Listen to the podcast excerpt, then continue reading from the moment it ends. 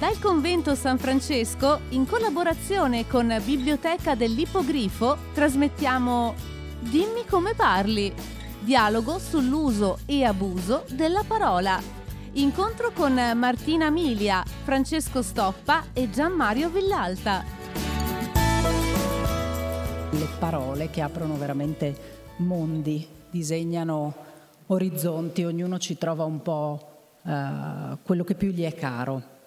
Allora chiederei, partirei da, eh, proprio da Francesco chiedendogli eh, che ci racconti un po' come è nato insomma, questa, questa, idea di questo numero che arriva tra l'altro ovviamente in un momento particolare, non ce lo nascondiamo, insomma, dopo i due anni della, della pandemia. Buonasera, intanto grazie a tutti della partecipazione, grazie a Pordenone Legge e a Gianmario che già qualche anno fa aveva partecipato a San Vito alla presentazione di un nostro numero dedicato ai 40 anni della legge 180.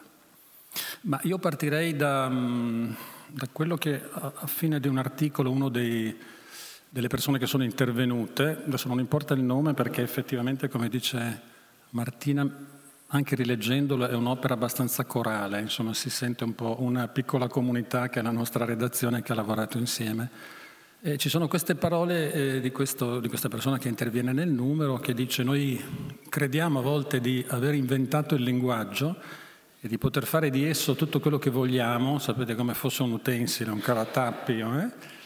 In realtà il linguaggio è la nostra casa.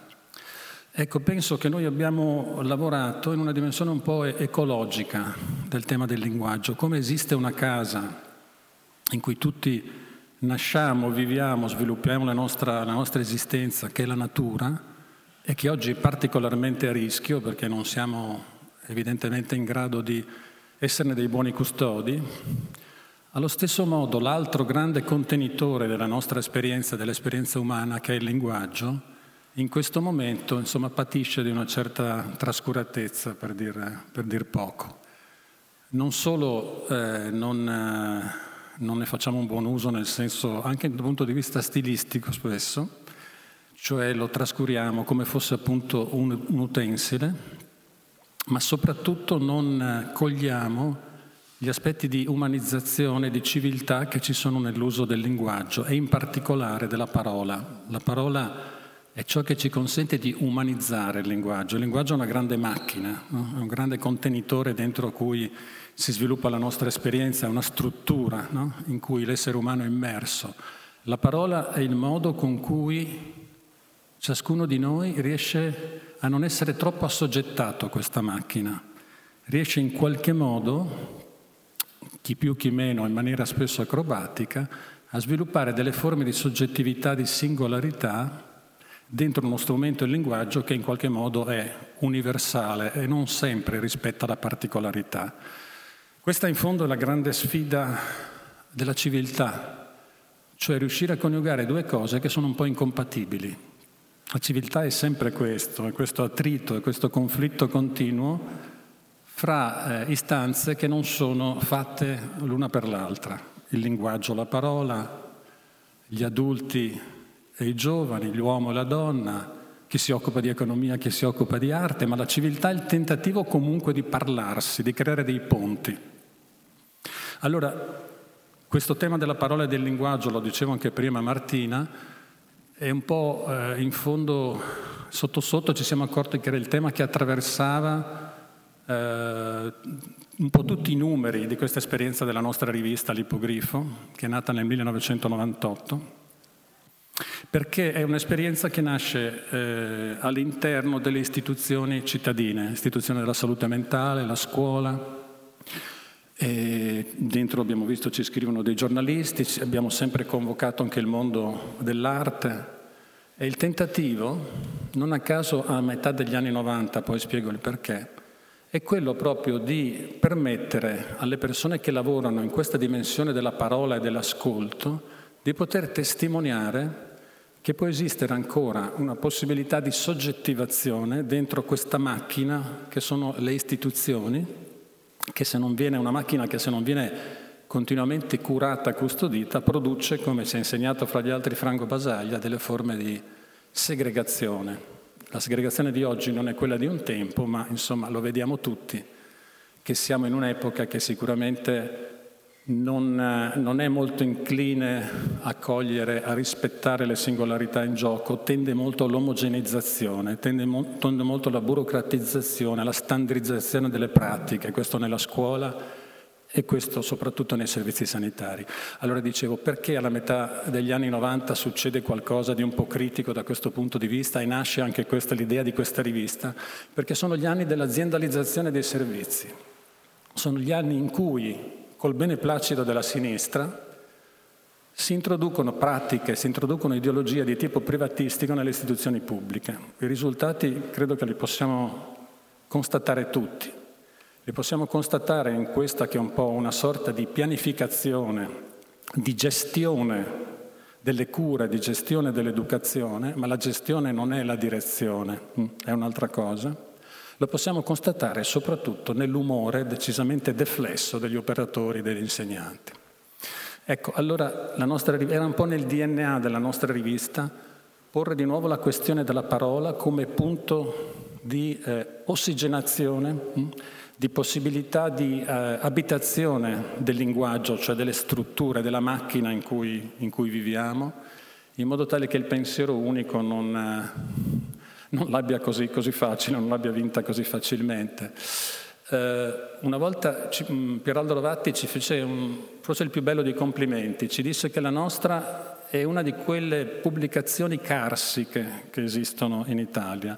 Questo è molto bello, no? Cioè è una piccola rivista, una piccola cosa, come tante altre esistono in Italia, ma è il tentativo nel quotidiano di una serie di operatori, insegnanti, persone che si occupano di cultura, in qualche modo di testimoniare che è ancora possibile attuare delle pratiche intelligenti, delle pratiche di pensiero, delle pratiche in cui nel giorno per giorno si creano le condizioni della nostra umanizzazione, cioè quella cosa che dicevo prima, la civiltà.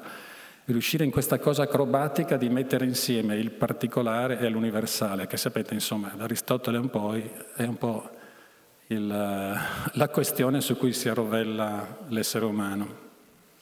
Beh, ci ha messo lì giusto due o tre temini così, no? tanto per aprire. Allora, intanto ti chiedo se, se, ti rivedi in questa definizione di linguaggio, qual è la tua? E poi io mi chiedo sempre, un poeta è più spaventato di noi poveri mortali nella, diciamo così, sul futuro della parola e quindi anche su questa idea che si, che si stia impoverendo?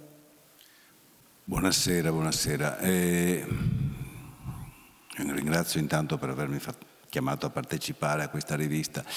il poeta mm, fa quella cosa che è stata detta e cerca di farla in maniera da inquietarsi un po', ecco, no? Cioè sta ah, sempre lì a rimuginare delle parole che però poi deve mettere insieme in qualche altro modo e, eh, e spera di essere inquietato da quel che riesce a fare e alla fine a venire fuori quando ha scritto qualcosa che qualcosa è accaduto.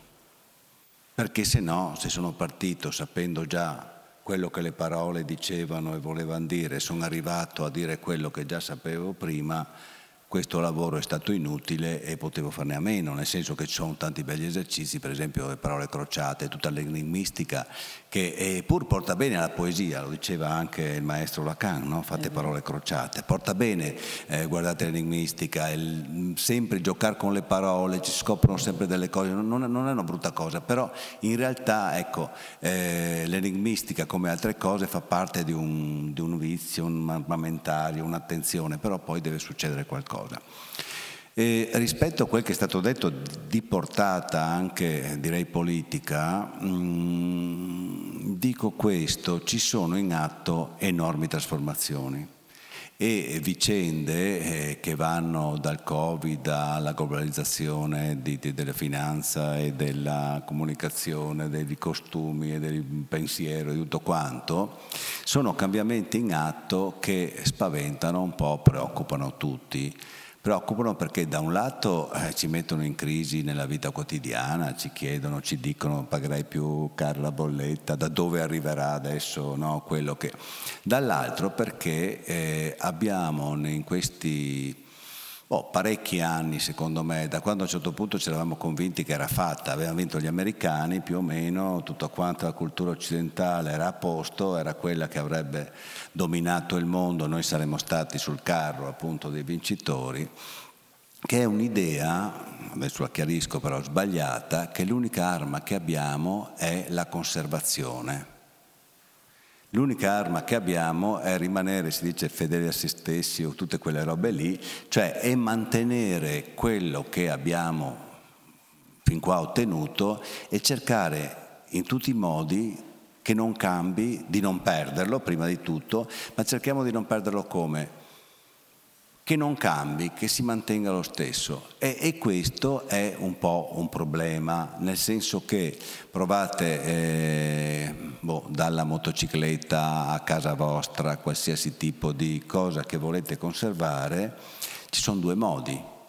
Uno è quello di cercare di conservarla così com'è, e vi accorgerete che si conserva ma va verso un progressivo e inevitabile deperimento, addirittura fino a diventare inutilizzabile.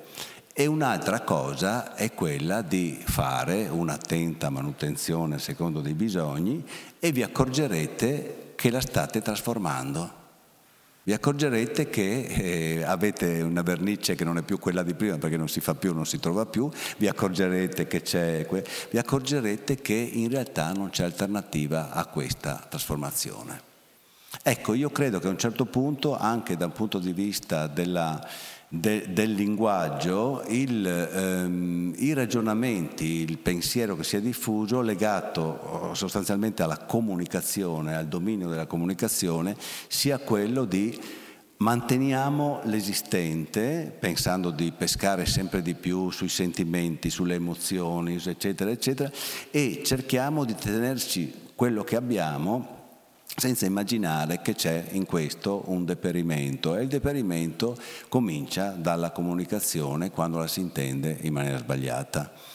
Chi ha la mia età, ma non so se si fa ancora nelle università, il modello della comunicazione proposto è quello di Roman Jacobson uh-huh. e, e dei suoi poi seguaci, che funziona più o meno così. Cioè c'è un emittente, c'è un ricevente e c'è un messaggio. Allora, ci sono tutti eh, dei sistemi tra cui la verifica del canale, stai ascoltando, no? mi ascolti, allora via, no?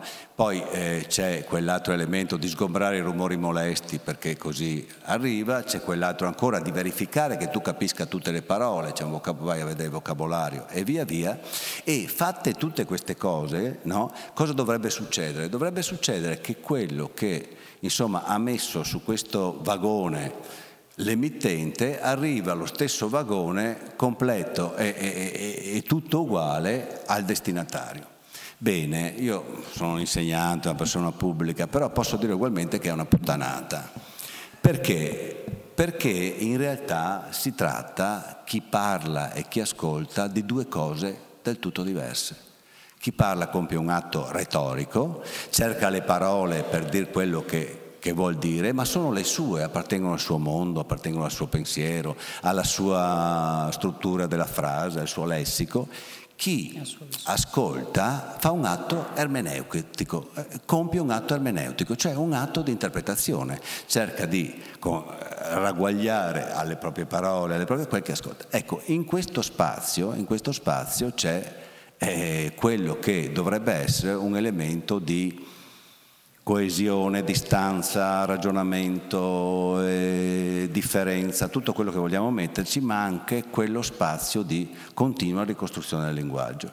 Noi arriviamo più o meno, poi magari parliamo di altro per non parlare sempre io, noi andiamo via via, e si vede anche in letteratura, si vede in tante cose, a circoscrivere sempre di più per paura che l'esistente si rovini o lo perdiamo, andiamo sempre a cercare sempre di più che chi compie l'atto ermeneutico non faccia difficoltà, gli arrivi sempre più direttamente quello che vogliamo dire. Restringiamo le ambiguità, restringiamo lo spessore, restringiamo sempre di più e allora tra la pubblicità, il linguaggio politico, il linguaggio letterario, le... non c'è più ancora un po' differenza. Allora, questa tua riflessione mi, mm, mi, porta a chiedere a entrambi mm, questa cosa su cui mi interrogo, perché anch'io nel mio piccolo vivo di parole. E mi sono resa conto di questo, volevo condividere con voi, non so se, se lo vivete, ehm, rispetto al tema dell'ascolto, che poi quando leggerete ci sono dei contributi veramente interessanti su questo tema. La, ehm, ehm, come dire, il venir meno della disponibilità che tutti abbiamo alla intermediazione, che può essere eh, nel par- guardarsi in faccia, parlare e quindi cogliere anche la gestualità, tutto quello che c'è, e, e che secondo me è accentuata anche dalle, mh, dai nuovi mezzi di comunicazione, per cui ognuno si scrive, eh, dice quello che deve dire senza che ci sia un'altra, come dire, no? La, neanche più una persona con cui confrontarsi. Io nel mio lavoro lo vedo molto, sta venendo meno e secondo me nella mancata disponibilità all'intermediazione succedono spesso anche dei danni eh, e anche un impoverimento proprio nella capacità di ascoltare. Volevo capire se voi questa cosa la vivete o è una mia turba e quindi poi magari ne parliamo in separata sede. Parto da te. Sì, certo, il, alla fine questo numero sul, sul, tema della parola parla soprattutto dell'incapacità o della grande difficoltà che oggi abbiamo ad ascoltarci. Il titolo che ci era venuto in mente così, dimmi come parli, era, evoca un po' il dimmi come mangi, no?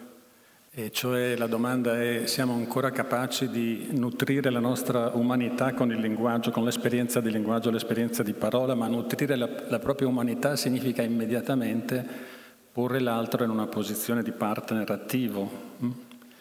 Allora, chi ascolta non è semplicemente il recettore, ecco, a proposito del parlare, a cui vomitiamo addosso qualcosa come vediamo tutte le sere per televisione, ad esempio nei dibattiti politici, no? C'è proprio questo, ormai il linguaggio è diventato una scarica motoria, no? È qualcosa di, che, che ha questa dimensione spesso di, di sproloquio, no? è, è, molto violento da un certo punto di vista? Ehm, ecco, dove l'altro in fondo il partner, colui che ascolta è abbastanza indifferente. Dimmi ancora il sottotitolo se parli veramente ancora a qualcuno certo. o se parli semplicemente allo specchio, se è il tuo io che parla, se della parola fai il tuo sgabello e nient'altro. È come se l'ascolto non fosse importante, cioè sì. essere ascoltati, no? Ecco, il grosso problema nella parola è che ci dimentichiamo che eh, eh la parola fa il paio con, con la dimensione del silenzio.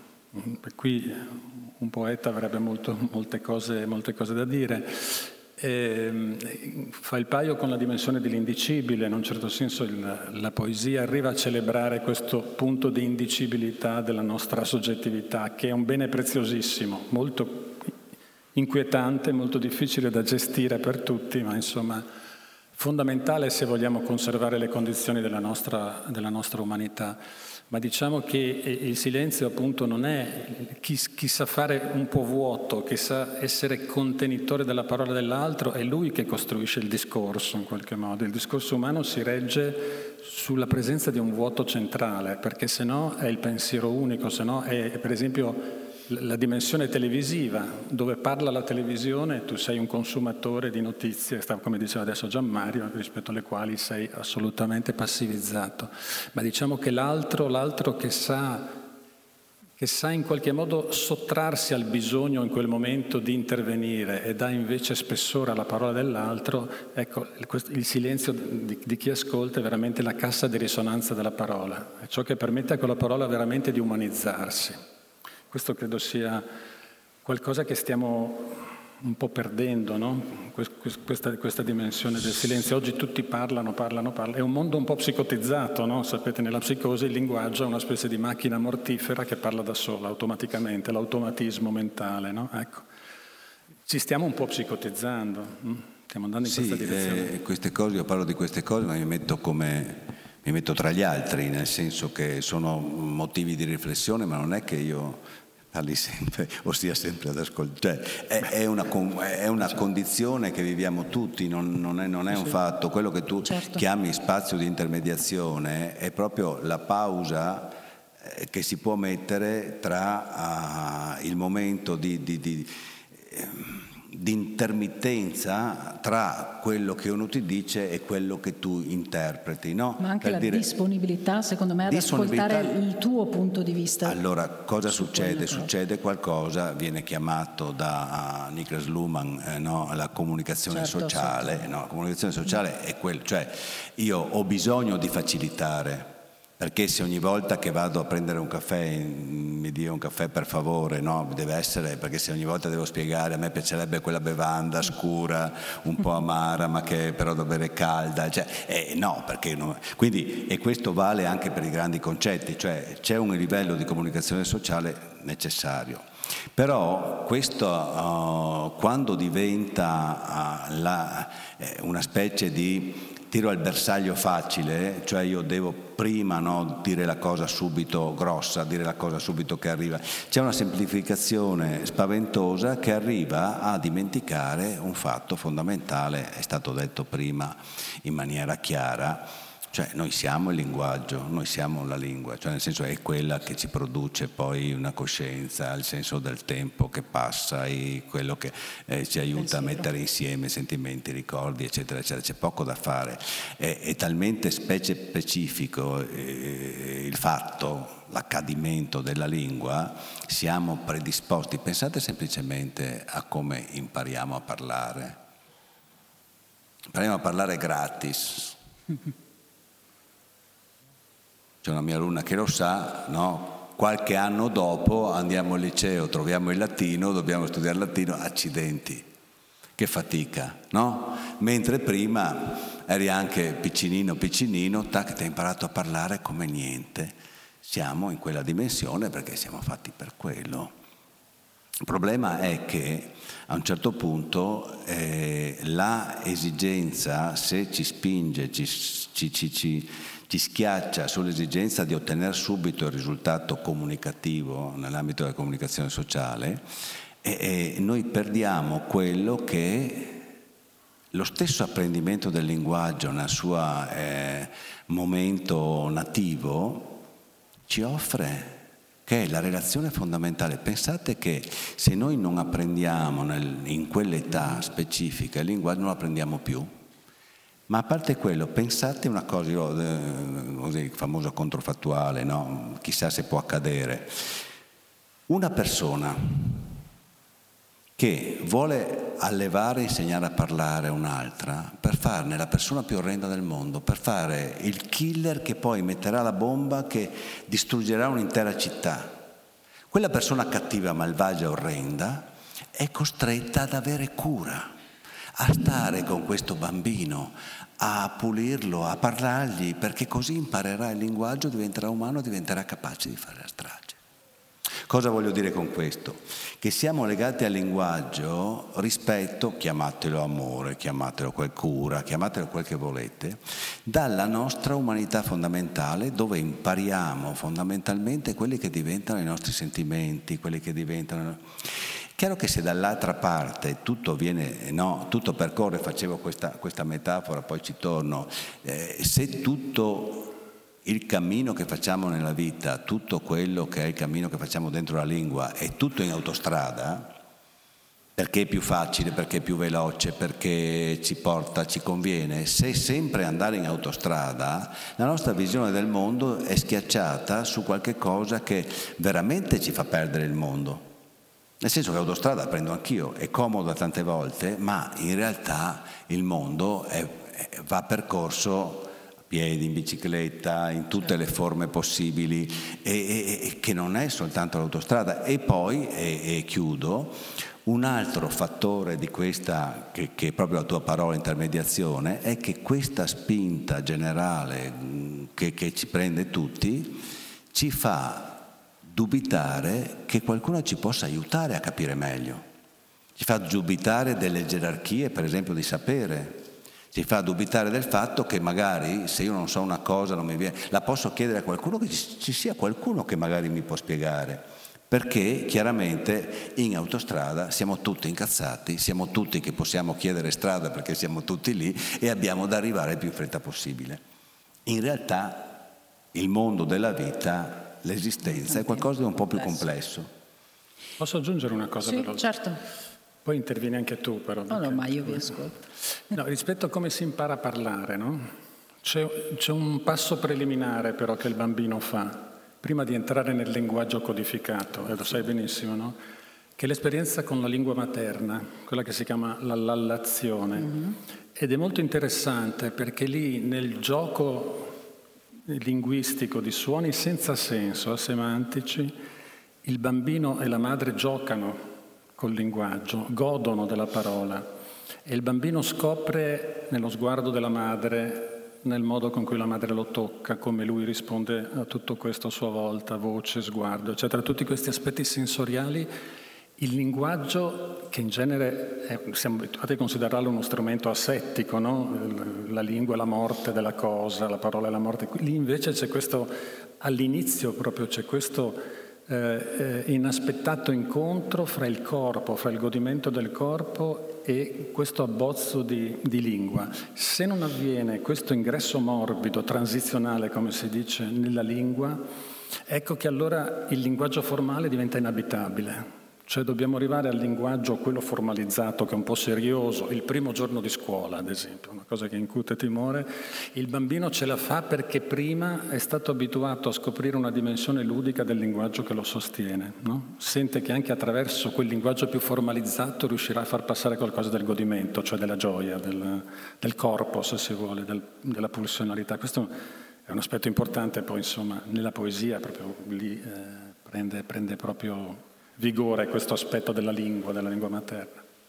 Diceva Gianmario, no? nella vita bisogna, si va in autostrada ma bisogna andare anche a piedi, in bicicletta, in auto e infatti la parola la usiamo in vari contesti. E, ehm, mi piacerebbe una vostra riflessione sulla parola scritta, perché quando si dice appunto che la parola si sta impoverendo, che che è un po' il tema insomma, di cui abbiamo parlato fino adesso, io penso soprattutto, vi devo dire, alla parola scritta. Mi sembra che ci sia quasi un po' una rinuncia a un utilizzo della parola scritta che invece costruisce veramente il pensiero. Vabbè, io sono, dico sempre, sono più antica della, della mia età no, perché ho necessità spesso anche solo di fissare alcune parole per ricordare, per avere una suggestione, un pensiero. Eh, mi pare che si stia perdendo o sono io che sto allora. diventando vecchia, quindi lo chiedo a entrambi. Stiamo trasmettendo Dimmi come parli, dialogo sull'uso e abuso della parola. Incontro con Martina Emilia, Francesco Stoppa e Gian Mario Villalta. Quanti mesi ho? No, infatti. no, nel senso che è, il fondamento di, di, di, di, tante riflessioni, di tante cose che ho letto. E, ehm, No, te lo chiedo anche no, perché è, da, è che, da insegnante è, è, no, no, sento dire non è complicato, cioè è così bello che, che, è complicato e che eh, butto lì soltanto degli spunti, insomma. Cioè, eh, immaginiamo che eh, c'è il discorso si chiama così perché discorre, mi scappa via. Io mentre preparo delle cose da dire, mentre sto parlando, più o meno cerco di dargli, però quando uh, l'ho detto, nescit vox missa reverti, diceva, no? cioè l'hai detto, non può tornare indietro e via via. La scrittura, la scrittura permette un'altra cosa che si chiama composizione, cioè io posso fermare questo tempo del discorrere e provare, riprovare, stare attento, correggere finché, finché, finché io dico, non, sto parlando se scrive una poesia, se scrive una cosa, eh, qual è? è eh, finché non c'è più niente da fare, finché no, diceva Giacometti, un'opera non si finisce, si abbandona. Cioè non è che finì, nel momento in cui proprio sei sfinito, no? non puoi più metterci niente, non sai cosa, allora, vabbè, allora lasci stare. Però questo tempo e questa uh, facoltà è comune e riguarda tutti, cioè nel senso che non è che riguarda solo i poeti, cioè questa, certo. possibilità che dà la scrittura riguarda tutti. E per quello ti dico, ed è molto interessante. Il problema è sempre mollando. quello di prima, il problema è sempre quello di prima, dell'uso che ne fai e in quale contesto. E non voglio fare della sociologia né della storia della comunicazione, ma insomma il fatto è che fino a non moltissimi anni fa chi scriveva, scriveva a scuola, finita la scuola c'erano rare mestieri e rare professioni che portavano a scrivere, alcune delle quali portavano a scrivere cose ripetitive, cioè scrivevi sempre quello, più o meno era già un... Eh, sì, a seconda, quando diventavi bravo nel tuo mestiere non ci pensavi neanche più, via. Per il resto, cartoline, lettere natalizie no? da lontano, stiamo bene, così spero di voi, no? e via via tutto quello che sta. Però le occasioni per scrivere in realtà comuni erano poche, rarissime, tanto che subito uno che scriveva diventava scrittore. No? Perché erano pochi anche quelli. Adesso, fin dalla più tenera infanzia, in realtà è un'abitudine che ormai i bambini prendono, tutti scrivono e scrivono in una quantità imbarazzante tra mm, eh, telefonino, email, eccetera, eccetera, però è una scrittura che è diventata come il discorso. Orale. È diventata come il discorso, cioè è più efficace, più immediata, più fatta di cose che ci, ci sbrighiamo e che portano con la differenza anche perché è una cosa che eh, fa, fa, fa, morire da ridere, per esempio chi frequenta i carteggi del, de, de, de, dei poeti, degli scrittori, no? addirittura a un certo punto eh, aveva fatto la stanza del monco d'annunzio, il monco perché non riusciva a rispondere, e riusciva a rispondere, se voi fate una, scrivete delle lettere a mano, Scrivere delle lettere a mano, per quanto preni di buona volontà e, e con gli usi di, di primo Novecento, no, eh, richiedeva uno sforzo, tanto che l'astutissimo Andrea Zanzotto a un certo punto aveva trovato l'espediente del biglietto postale. Il biglietto postale è esistito, ma adesso nessuno di voi si ricorda, ma era già francato, era largo così e aveva tipo dieci righe che permetteva a lui di fare la bella figura di rispondere, però anche di, di, di rispondere con una certa fretta. Oggi la facoltà di scrivere, e abbiamo abitudini ormai della scrittura breve, io non so, io credo che nessuno in passato, ma anche per lavoro, abbia risposto a 30, 50, 60 mail in una giornata e abbia fatto non so quanti adesso messaggini, mi direte voi, alcuni credo mille. No? Ed, è, ed, è, una forma di comunicazione, una forma di comunicazione che però spesso ha un, un, suo automatismo che fa perdere la dimensione della scrittura, perché ormai la trattiamo come, come se fosse un normale discorrere. Mentre la scrittura, che, consigli, che, che io direi e poi passo anche un sì. po' alla poesia dopo però. Sì. La scrittura comunque se è una scrittura personale ovviamente, anche indirizzata a qualcuno se non è eh, eh, soltanto all'efficacia della comunicazione. E dico non soltanto all'efficacia della comunicazione, anche all'efficacia di un certo tipo di comunicazione che sappiamo bene che è eh, puntata a raggiungere fini egoistici, diciamo così. No? Quindi anche lì ci sono delle formule, delle cose. Eh, per esempio i, i, i, ragazzini, questo mi ha spiegato mia figlia, io non ci sarei mai arrivato, forse sì, non so. Loro sono capaci di calcolare più o meno il tipo di intenzione di scrittura da parte di chi sta rispondendo se ci mette tanto uh, a rispondere, se no c'è tutto un calcolo di quanto tempo se risponde subito, se no, ma anche quanto Questo tempo anche sta, grandi, sta, eh? scrivendo, sta, scri- sta, scrivendo, quanto tempo ci mette a scrivere, perché se ci mette tanto a scrivere vuol dire che sta elaborando, da un lato bene perché ci tiene, ma un lato può chiaramente macchinare la seduzione no? e quindi no, essere una scrittura anche un po' come dire, della dissimulazione onesta, come direbbe no? il Torquato Accetto. Per cui hanno tutti, eh, si sta, però, però, insomma, tranne rari casi, noi rispondiamo velocemente via via, scrittura diventa.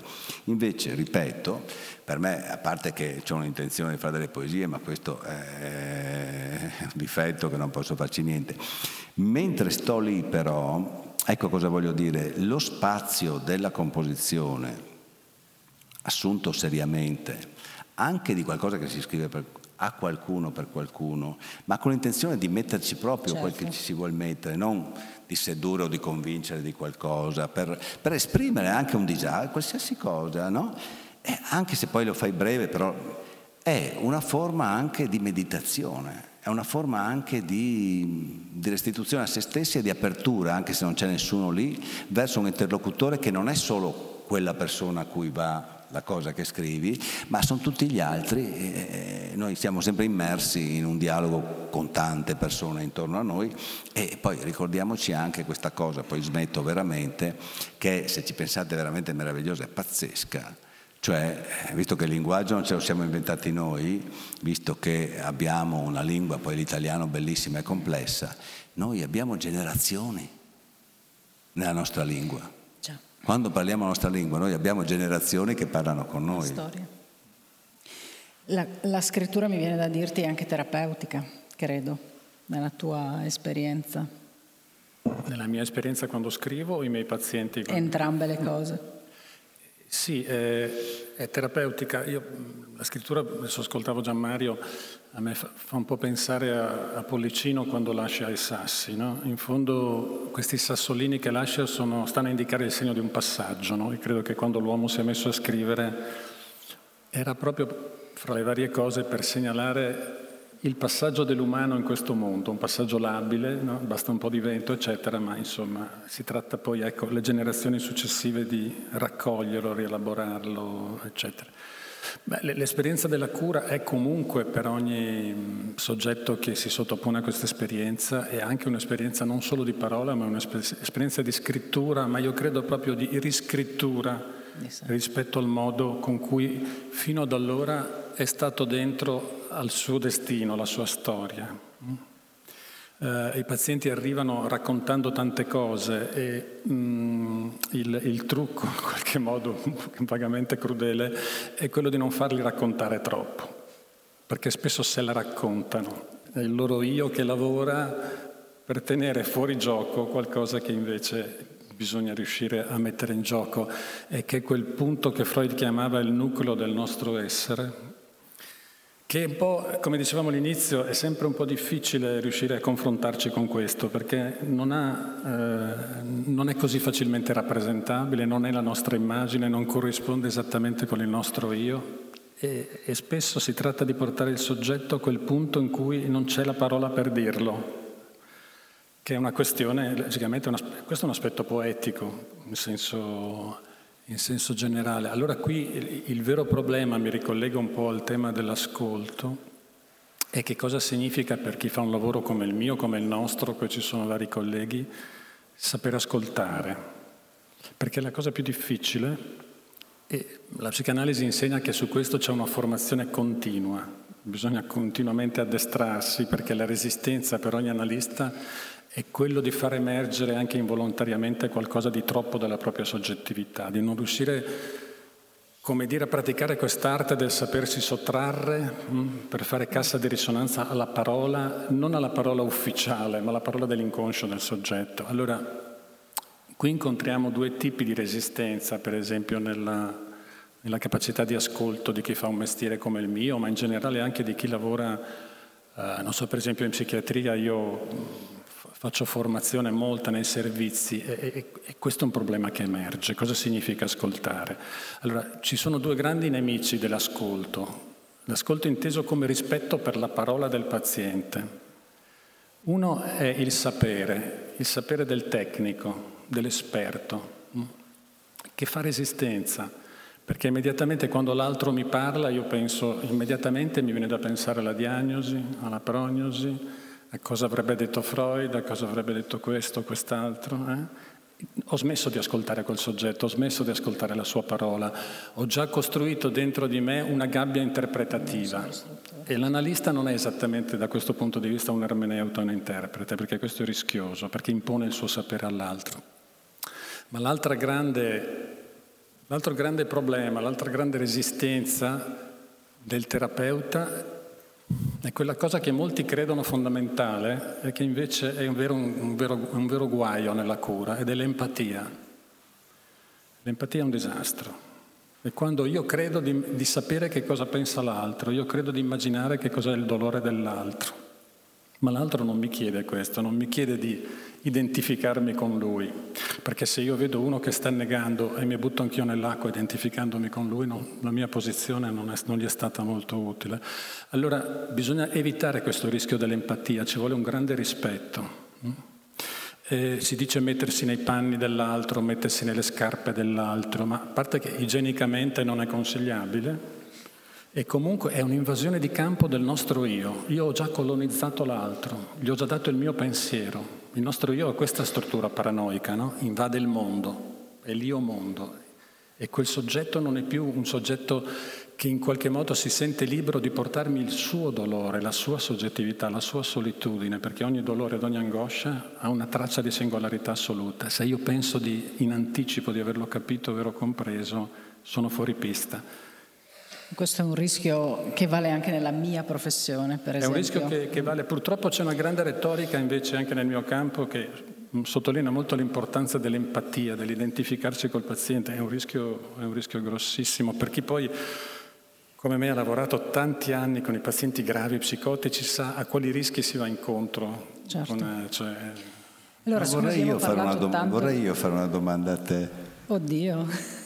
No, è che a te ti arriva informa una notizia o una mm. cosa. No?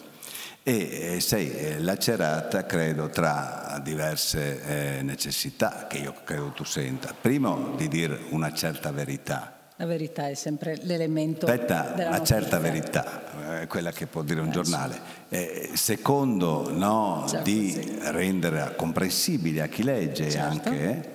Eh, il terzo è che però deve attrarre, perché il giornale ha la necessità di far sì che la notizia sia comunque attraente. Partiamo dal presupposto che una buona notizia non è una notizia.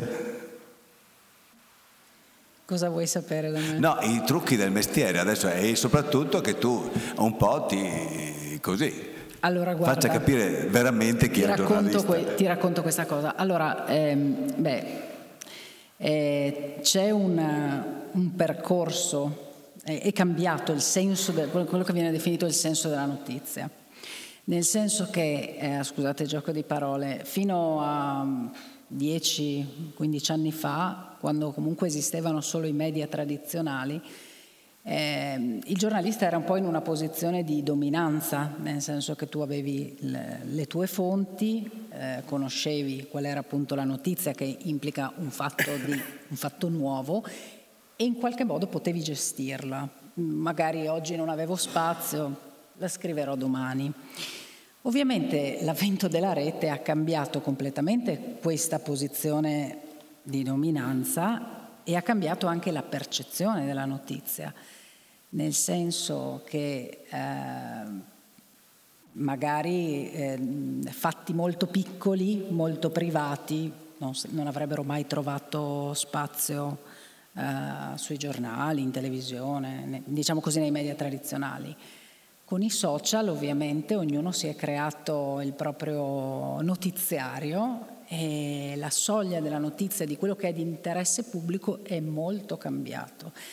Allora io devo dirti sono un filino rigida, nel senso che credo che ehm, è, è notizia tutto ciò che può avere chiaramente un interesse collettivo, diffuso, poi dipende anche dove, dove, a chi la proponi, qual è la diffusione. Eh, però quello che tu definisci l'elemento accattivante, le cosiddette sexy notizie, perché in gergo si chiamano così, eh, vanno, come dire, dosate. Mm, dicevo prima, il, anche il, i giornali, ma insomma anche la rivista sono eh, prodotti quindi, collettivi. Quindi no? litighi col tuo caporedattore. Bravissimo, stavo cercando un modo elegante di dirlo, se fosse qua avrebbe già detto non ti dico quindi cosa litighi col tuo caporedattore. Sì, dalla titolazione in giù, sì sì, per dirti, ecco, eh, e devo dirti una cosa, allora quando ho iniziato ovviamente io sono tra i più giovani, che non è una, una cosa buona perché non sono particolarmente giovane, ma nella mia redazione sono tra i più giovani. Eh, facevo delle grandi battaglie e mi arrabbiavo anche molto per, uh, soprattutto il, il, tema è sulla titolazione, perché poi uno scrive eh, e si prende la responsabilità di quello che scrive, nel senso firma eh, e, e, ne risponde anche del, dello stile, del modo. La titolazione viaggia su altri binari.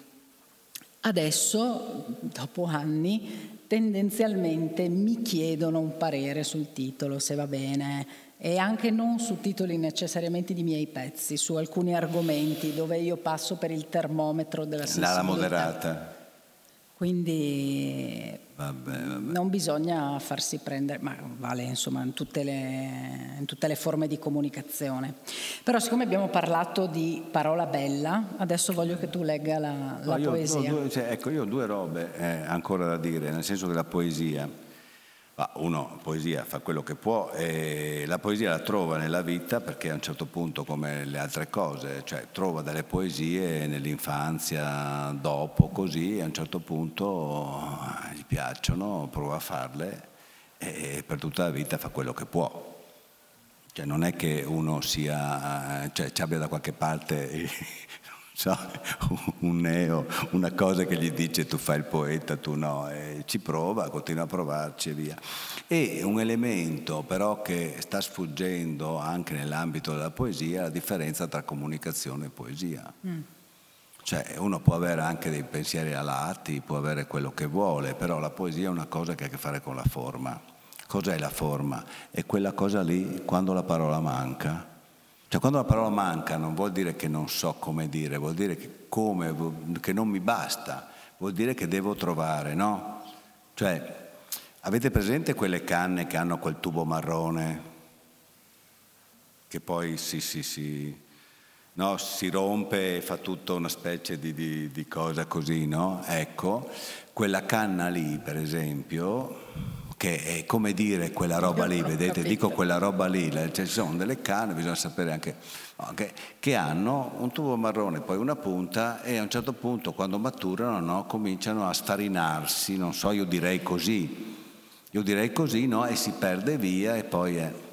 Beh, Montale dice la canna che dispiuma il suo rosso flabello a primavera. Dispiuma è proprio la parola sua era la parola che mancava, perché quell'effetto, se voi lo vedete, è proprio come se perdessero le piume. In quel senso non è che mi manca la parola perché non ho un vocabolario per andare a vedere. Mi manca la parola perché quello che è la mia, il mio modo di vedere, il mio sentimento, no? perché la il mio modo deve trovare quella forma, ma nella canna che dispiuma, eccetera, c'è anche il ritmo, certo. il, il, modo di far risuonare le parole che funziona in quella maniera lì. Allora, però, racconto prima di leggere una poesia mm. come è andata, nel senso un'interlocuzione eh, tra me e il maestro, eh, fa sì, ecco io distinto scrivo questa cosa e dico no, e distingo istintivamente le autostrade comunicative di cui parlavo prima dai sentieri sentieri molto heideggeriani, no? eccetera, eccetera. Poi penso che oggi come oggi beh, i sentieri sono diventati la moda del momento, sono diventati non solo proprio mainstream, no? si fanno i sentieri, poi si va a mangiare quella roba lì, si vede quella roba, si fanno milioni di fotografie che non si guarderanno più, eccetera, eccetera. Allora ho, gli ho chiesto di fare una specie di, di, di, di asterisco così, no? E di dire appunto che adesso bisogna degli occhiali però per leggere, perché c'è tutto un perché, no? Ripensandoci, scrivo, lasciando le autostrade e i sentieri, divenuti anche questi troppo affollati, forse è meglio a volte andare per strade perse. E eh, la poesia che vi leggo si intitola Per strade perse. Portano a uno sterro, finiscono lì o resistono ancora pochi fangosi metri, oppure riescono a un intrico di sterpi lungo un fosso le strade perse, dove il selvatico sbreccia il ricordo dell'asfalto e cielo, erbe, ceppi, massi scheggiati sono altro, senza portare altrove o assegnare se stessi a un senso. Sono posti dove i camminanti non riconoscono sentieri e dai viadotti delle autostrade nessuno vede. È qui che viene chi non sa già, non ha una meta, non gli importa di raccontare nulla quando torna.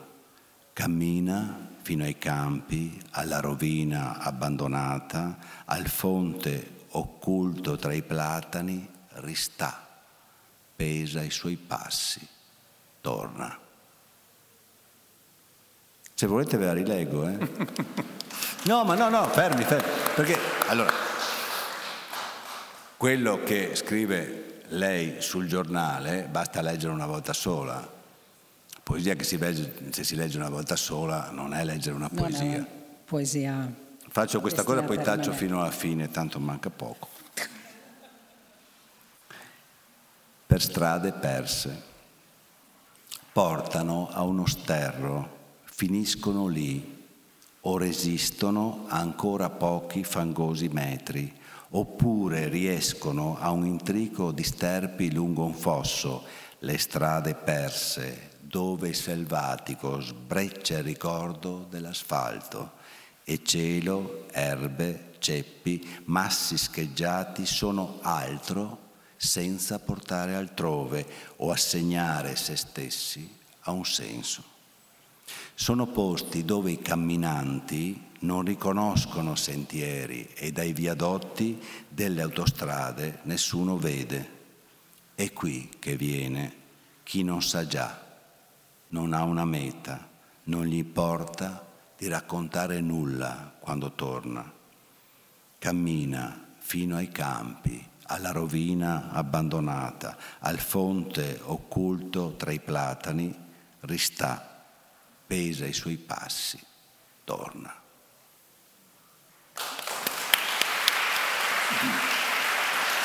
E qui mi ci vorrebbe un'altra ora per chiedervi perché non si insegna più la poesia, ma non abbiamo tempo per questo, credo abbiamo ancora cinque minuti. Allora io voglio farvi una domanda secca a entrambi. Se avete una parola che amate particolarmente e una che proprio non vi piace.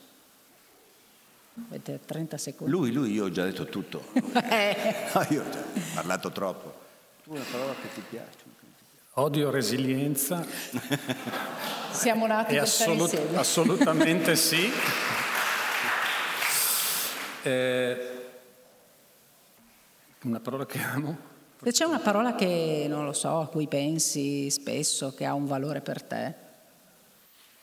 Comunque su resilienza sono totalmente d'accordo. Eh, anche perché secondo me c'è una, un'interpretazione neanche corretta dell'utilizzo. Viene sempre utilizzata come una parola assolutamente positiva, scusa che uso sì. assolutamente. Poi no, in un certo senso dall'idea che tutto sia recuperabile, che tutto sia riciclabile, Ma vuol dire che anche tutto adattarsi a qualunque situazione, quindi anche a quello che non va bene. Quindi... Sì, ma in, in, fondo bisogna anche accettare che non, non ci sono delle cose inconsolabili esatto. nella vita, forse si diventa adulti Che non così. possono essere recuperate. Ecco, invece mi interessava dire una cosa ehm, rispetto anche al, a, a, questa questione centrale che c'è in quella bellissima poesia che eh, Gianmario ci ha donato. E, ehm, questa questione delle cose perse, delle strade perse, no? perché è vero che il linguaggio è utilissimo e ci serve per tante cose, ma salvare il linguaggio, e quello è il compito di tutti noi, un compito di umanizzazione come salvare la natura, come dicevo all'inizio, significa anche salvare la sua punta di gaudium, di godimento, di insensatezza finalmente. No? La sua funzione di scarto, perché gli scarti sono sempre fecondi, hm? le migrazioni sono sempre importanti. No? Eh, e da questo punto di vista un, un ottimo motivo per acquistare quest'ultimo numero dell'ipogrifo è perché fra le tante cose belle contiene delle opere straordinarie di Paolo Amoro che sono degli scarti di lavorazione Bellissimo. di metalli. E sono, guardate le foto, poi, poi andate a trovarla, vi fa vedere le sue opere volentieri. Ma è uno dei motivi per cui ci tengo perché certo. veramente è una cosa che impreziosisce molto questo numero e la ringrazio a nome di tutta la redazione di, aver, di averci concesso queste, la riproduzione di questi, di questi, scarti fecondi. Tu hai le tue parole? Non dirò più una parola.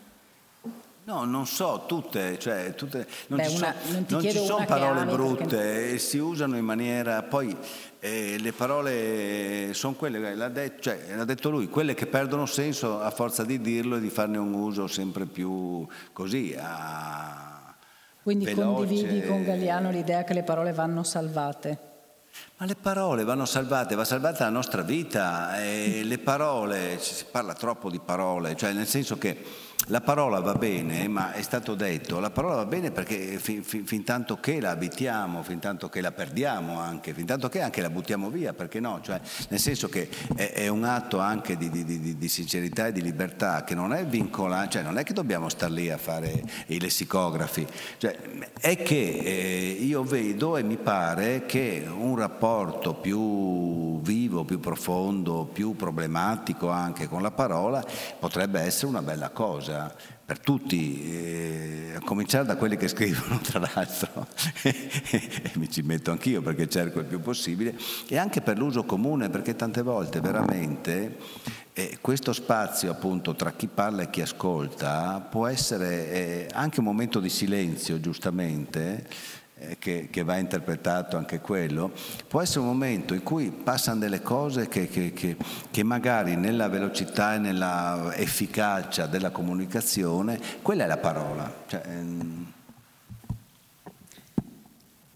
Prossimo progetto dell'ipogrifo? Eh, chi lo sa, la prossima, fra, fra un po' faremo la riunione di redazione, decideremo insieme. Non ci Certo dai che- nessuna anticipazione? Ci interesserebbe molto continuare a lavorare su questo tema della parola perché abbiamo fatto girare, la facciamo girare un po' in Italia questa rivista e ci sono arrivati insomma vari segnali che, che il tema sembra veramente molto, molto importante oggi, questa, questa cura della parola, la responsabilità linguistica, il fatto che in fondo quando noi parliamo non siamo io e l'altro che parliamo, ma in fondo non ce ne accorgiamo, ma ogni volta che parliamo a seconda del modo come ci relazioniamo, in fondo costruiamo la dimensione stessa dell'umano, è questo, costruiamo il patto, l'alleanza, cioè è la parola con la P maiuscola, anche nelle cose quotidiane, quindi eh, ri- ritornare un po' su questo tema ci piacerebbe, tu ce lo consigli? Penso di sì, almeno ditelo voi se siete convinti. Grazie. Bene, mi pare un sì, come dicono in televisione. Ringraziamo Gianmario, ringraziamo Francesco e grazie a voi che Grazie a Martina.